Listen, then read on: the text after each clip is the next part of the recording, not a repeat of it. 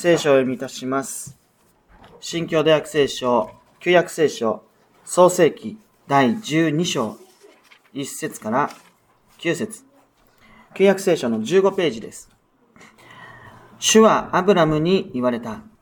あなたは生まれ故郷、父の家を離れて、私が示す地に行きなさい。私はあなたを大いなる国民にし、あなたを祝福し、あなたの名を高める。祝福の源となるように。あなたを祝福する人を私は祝福し、あなたを呪う者を私は呪う。地上の士族はすべてあなたによって祝福に入る。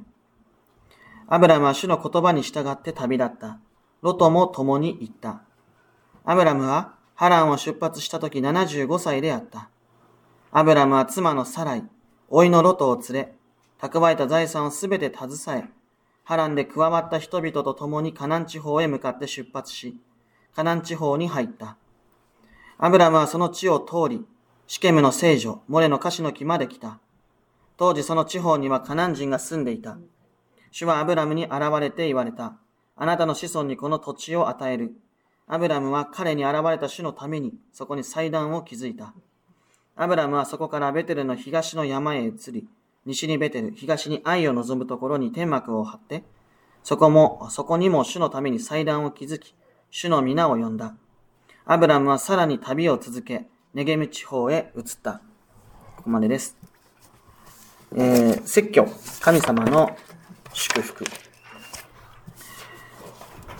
えー、今朝、私たちに、えー与えられている聖書の御言葉、神様の御言葉は、え創世記第12章1節から9節の御言葉です。えー今朝の御言葉にはですね、アブラムと呼ばれている人が出てまいります。アブラムです。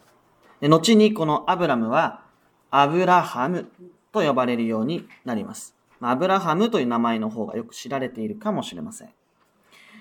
えー聖書によるとこの人はイスラエルの中で信仰の父などと呼ばれることがあったようです。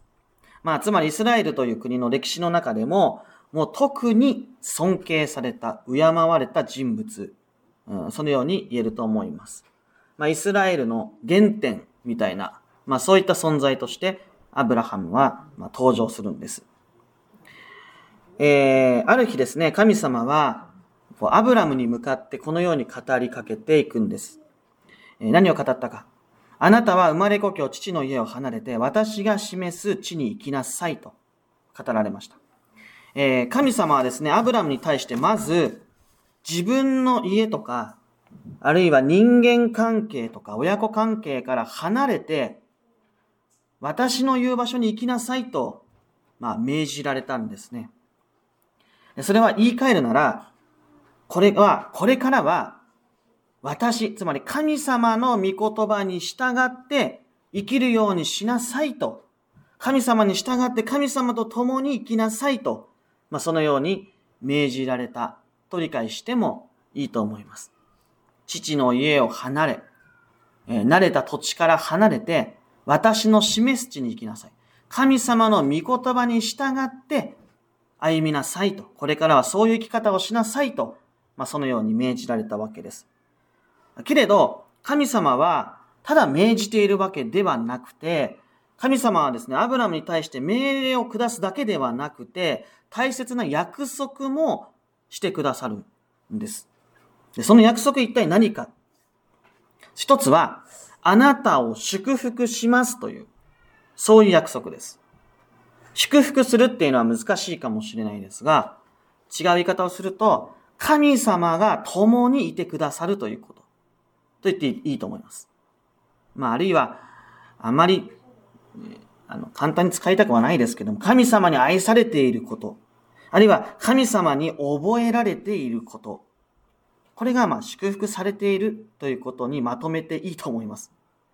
まあ、一概にそう言えないんですけども、まあ、まとめていいと思います。わかりやすく言うために。で、神様はアブラムに対してこういう約束をしてくださったんですね。だから、あなたは神様の御言葉に従って生きなさいと、まあ、そのように神様はアブラムに命じられたんです。だからただ単にいきなり神様が現れて、アブラムという人に対して生きなさいと言ったわけじゃなくて、これから私の御言葉に従って生きなさいと。でも、そのあなたに対しては常に約束があるんだと。それはあなたは祝福されている。あなたは神様に愛されている。神様に覚えられる人になるんだと。その深い恵みの中で、私の民として、私の子供として、私の共に歩む者として神様の御言葉に従って歩み出しなさいと。まあそのように、まあ、あの、神様は約束と命令を同時に下して下されたということなんですね。神様の約束っていうのは、もちろんそれだけではないんです。もっといっぱい約束してくれました。一つはね、あなたを祝福するという約束でしたね、今。そしてもう一つは、そのあなたを通して、アブラムを通して、あなたの子供も、地上にいるすべての人も祝福されるんですよっていう約束なんです。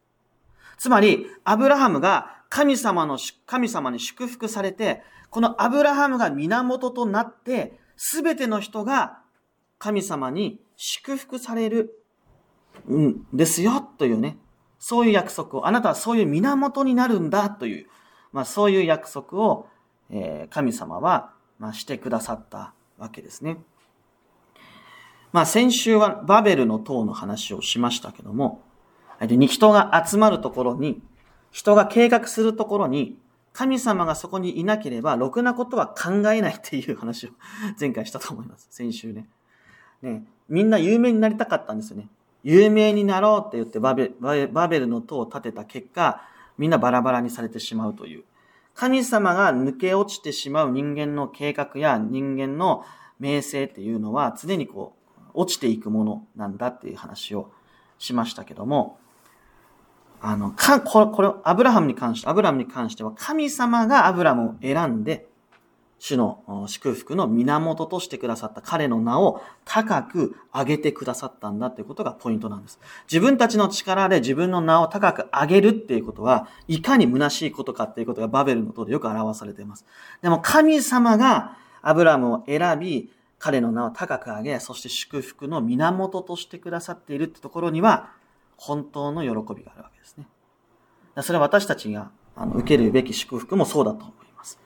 えー、さあ、実はですね、神様はですね、もう一つ約束をしてくださいました。それが、アブラムがカナンという土地に入った時、神様はアブラムに対して、このカナンの土地をあなたの子孫の土地として与えるよってね、土地の約束までしてくれるんです。住む場所の約束までしてくれてるんですね。でもね、これすっごい大事なところで、神様ね、アブラムにこの土地あげますって言ってないでしょ。言ってないですよね、これね。あなたの子孫の土地として与えますって言ってるんです。アブラムはカナンの土地を得られないんですよ、これ。祝福の源なのに。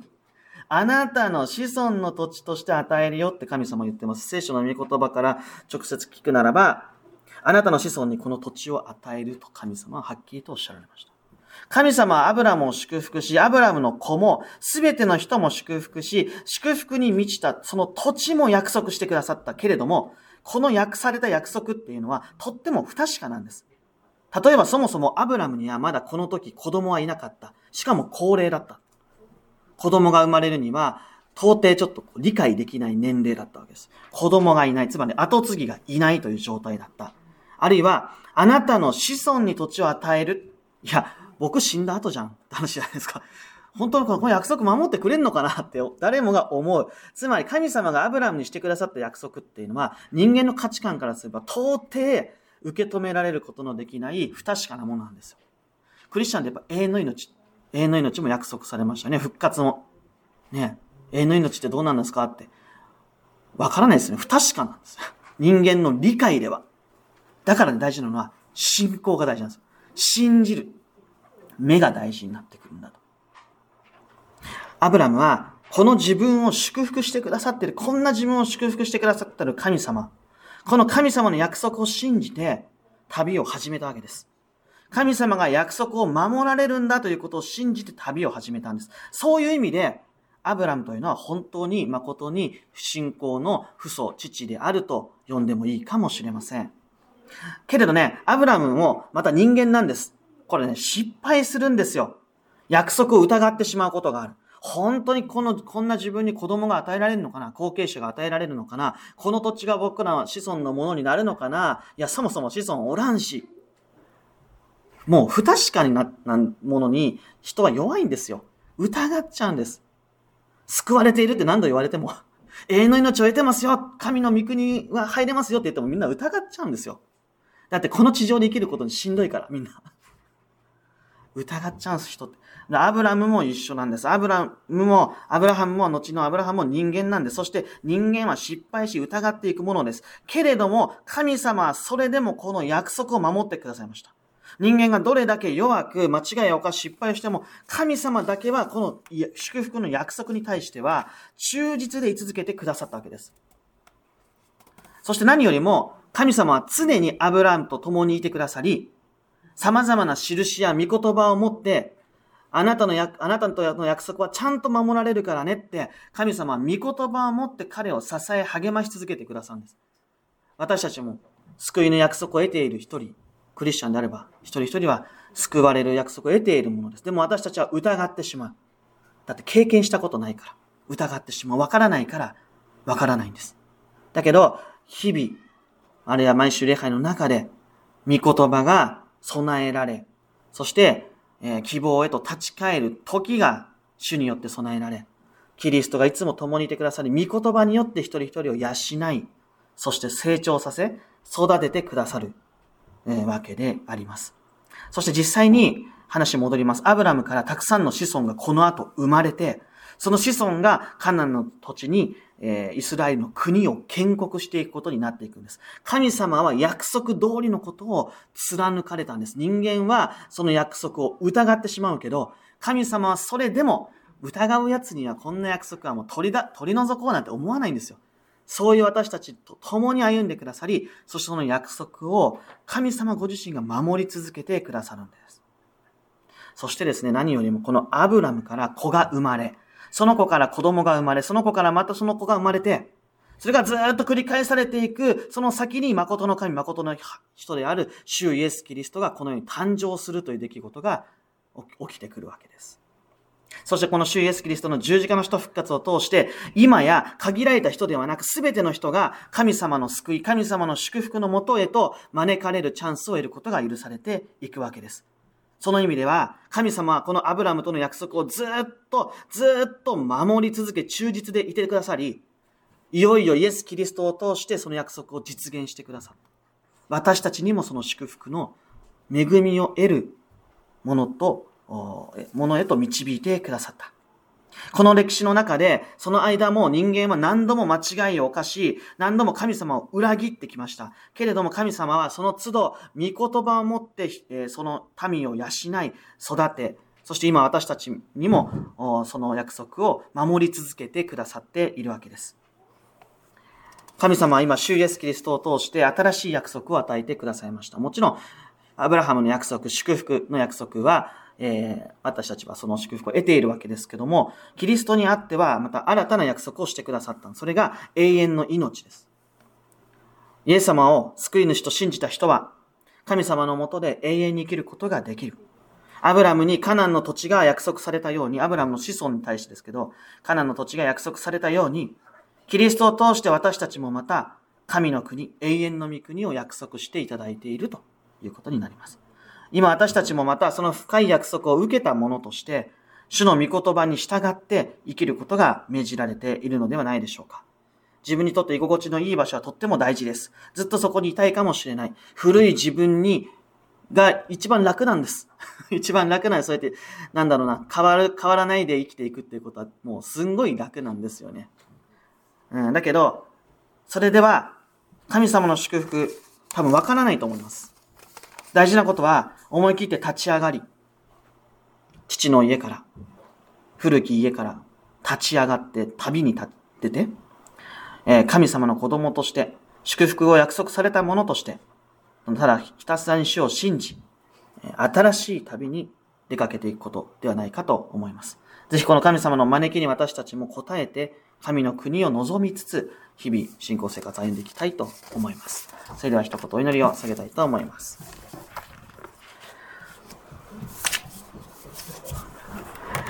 天の地な神様、御言葉の恵みに感謝します。